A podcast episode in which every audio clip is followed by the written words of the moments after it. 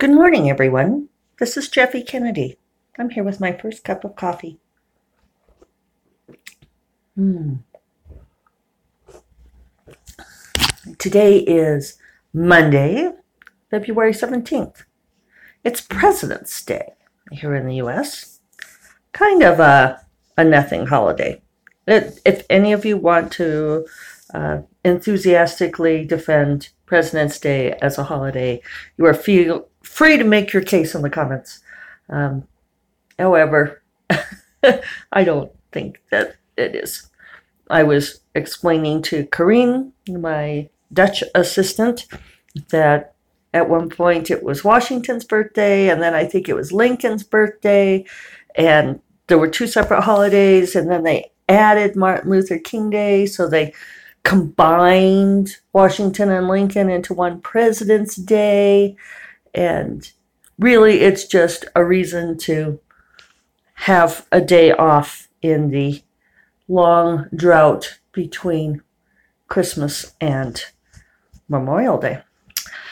There's a couple, you know, there's in the US, we have New Year's Day that people get off, and a lot of people are sort of off all the way between Christmas and New Year. Uh, and then there's Martin Luther King Day in January.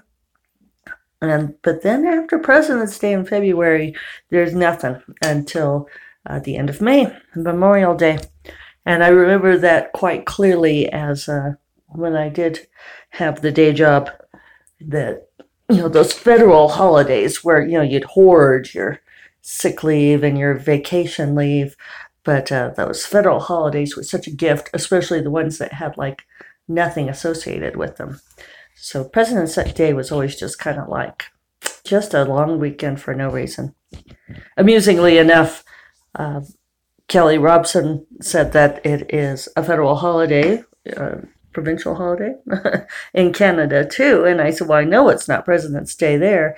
And she said, No, it's just one of those empty holidays to break up the long drought between Christmas and Easter.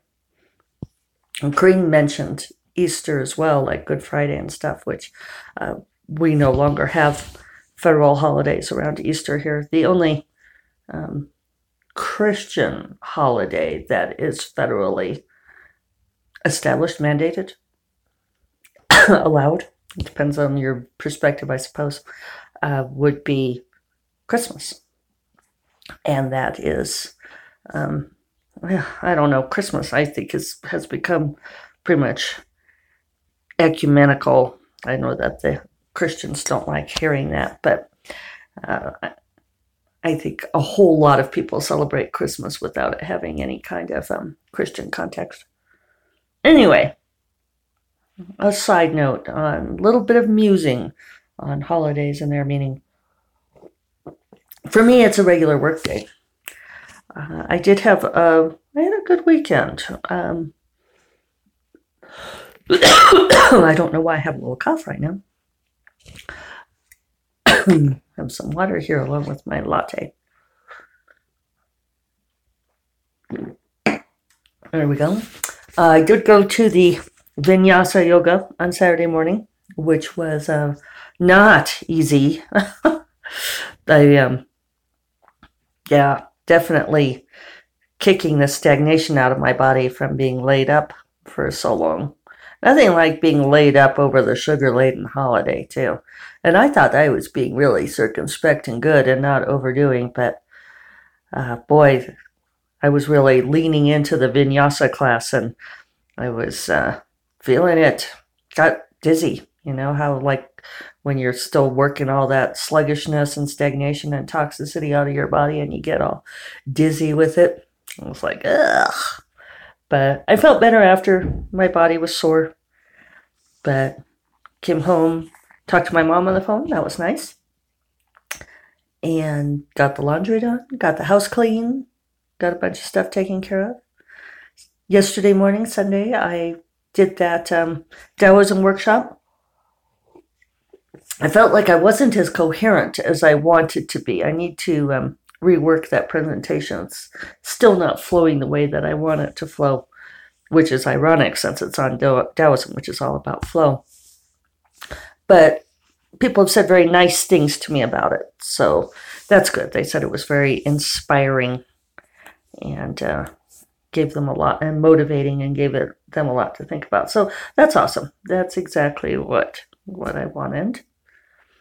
And had a good call in the afternoon on some SFWA stuff on the Nebula Showcase anthologies, getting those up and running, and a few other exciting projects that SFWA is going to be taking on. And I did not get the taxes pulled together. That felt like kind of a full weekend as it was, and I am trying to, uh, even though I didn't get a whole day off, I did want to take some time off just to play, to read, and putter with things. So I did that. Oh, and Saturday morning I got uh, the copies of The Fate of the Tala mailed out to those of you who wanted signed copies. They are winging their way or trudging their way to you, I suppose, depending upon the mail service. On Friday, I also got my box of, you may have seen the photo, my ARCs of the Fiery Crown. So I had two boxes of books. And there are a few ARCs up on the website store that you can have for the price of shipping, approximately $3, or you pay me $3, and that's approximately what I have to pay. Um, and to review, please. Uh, that's the thing about the ARCs is St. Martin's really would like it if you left a review. And of course, I appreciate it too. Uh, Maria Vale sent me the nicest email over the weekend because she finished reading Fiery Crown. I had sent her up, actually, my cleaned up Word version of it. Let's see if I can, I might not be able to find what she says. Um, I took it uh, out of my main email, so we'll see if we can find it. But you know, when when another writer, and I really do love Maria Vale's books, says nice things to you, it's um oh, I'm not gonna be able to find it, am I? Anyway, she said gushy things about Fiery Crown. And oh wait, here it is. Here it is, you guys. And so she put the subject line is I can't begin to tell you. Um, and then she says, I loved it. I'll be writing a review, but I'm on vacation now and writing this on my phone. Such perfect pacing, the world, the dialogue between two grown-up people, the subtle world building, the connection between land and rulers, the metaphors for magic, and through it out it all this promise of adventure and prediction of tragedy. I'm babbling and will make my words more coherent, but I'm so grateful to have had a chance to read. I can't wait for volume three. This is a master class and a beautiful book. Isn't that awesome, you guys? Made me so happy. So, soon there will be more feedback on Fiery Crown, bringing nice feedback on Fate of the Tala. So, so it's good. It's all good. And I made more progress on Promised Queen last week. Didn't quite hit 15,000 words on the week, but I did get something like 11,000 for the week, and that was um, the highest I've gotten in several weeks. And so I'm feeling good about that ramp up. One thing I talked to my mom on the phone about, we had a nice long conversation, and you know, I feel like I don't always get to talk to her that much, especially this is her busy time of year in Tucson. All the snowbird friends are there, and so there, she has a very busy social calendar. But one of the things she was complaining about, well, not complaining, but she was saying, well, you know, I always listen to your podcast. And she said, and now I know if I can't find it on Facebook, I'll go to your website. So that's good. That's exactly what you should do. We've talked about like having her subscribe to the podcast, but this is easier for her. Listen to the website or Facebook.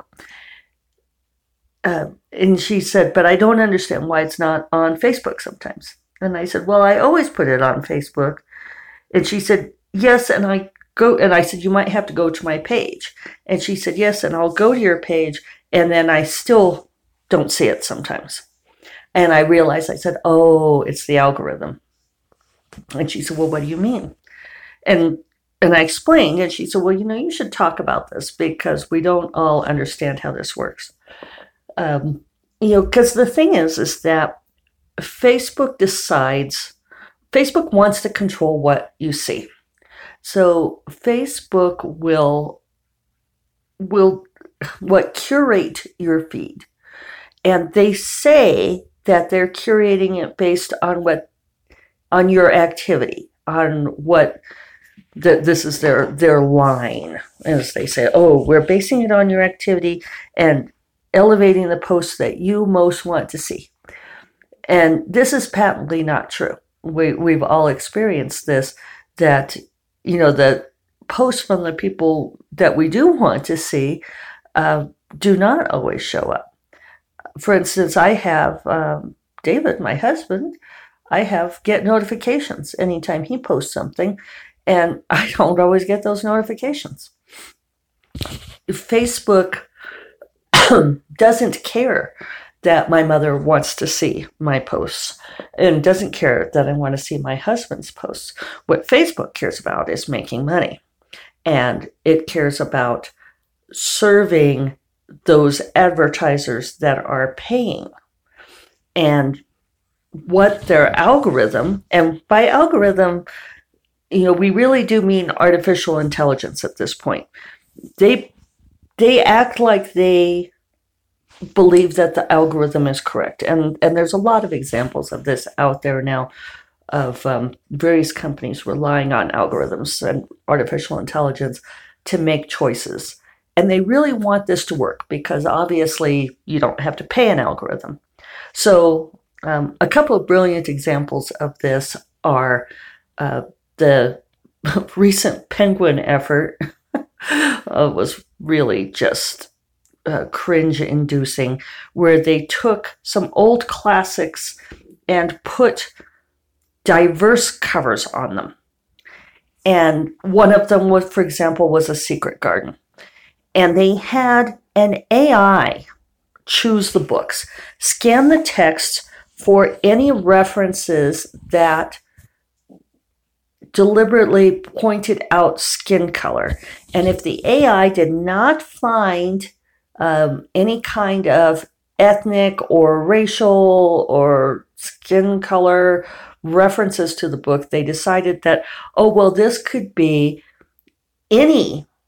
could be any person. And so let's put uh, a black girl on the cover of A Secret Garden because they they can easily identify with these characters because it never says that they're white. One of the huge problems with this is that, um, you know, their faith in the AI is hugely misplaced because the secret, a secret garden or the secret garden, I forget which, um, has terrible imperialist references to the British in India and references to um, to Indian people. It's uh, it, it, was just such an enormous miss. It was so ridiculous, and and it's kind of mind-boggling because theoretically, a publishing house could access any number of people who had actually read A Secret Garden or could have picked out classics. You know, people with human intelligence who could have read and said, well, you know, here, this is, you know, don't don't pick a secret garden.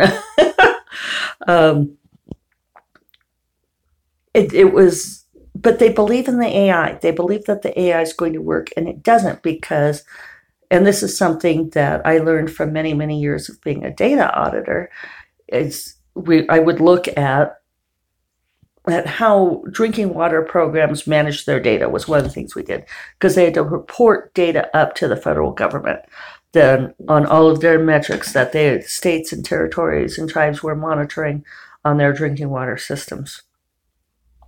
And uh, one of our favorite phrases was garbage in, garbage out, because it didn't matter how good their data management was and their reporting and their decisions on the data.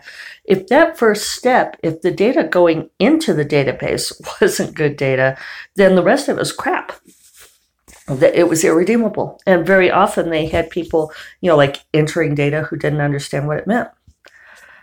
So that's what happens with these algorithms. I'm just going to call them an algorithm. AI and algorithm are pretty much the same thing. It's it's basically a computer program running a formula and it's it has adaptive learning. It's supposed to be learning from what it's doing. But if it doesn't have the right information going in, you know, who knows what the search parameters, for instance, Penguin's um, AI was given. You know, it's like, was it only looking for uh, words like white or black or, you know, who knows? Who, who knows what they plugged in there? Clearly, they didn't, um, it wasn't enough. And, and it's difficult for a computer program to, to understand nuance, right? And so much about diversity is based on nuance.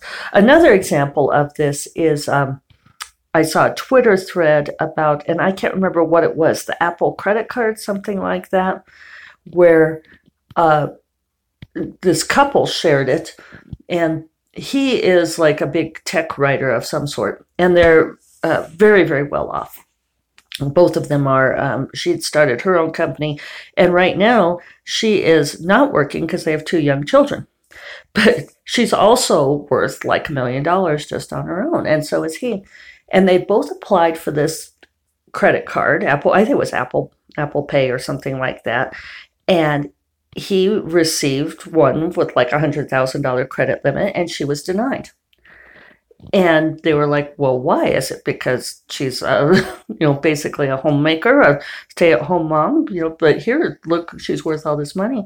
And what was interesting was, is when they went, worked their way through customer service, the customer service people kept saying to them, uh, well, you know, it, it wasn't us, it was the algorithm.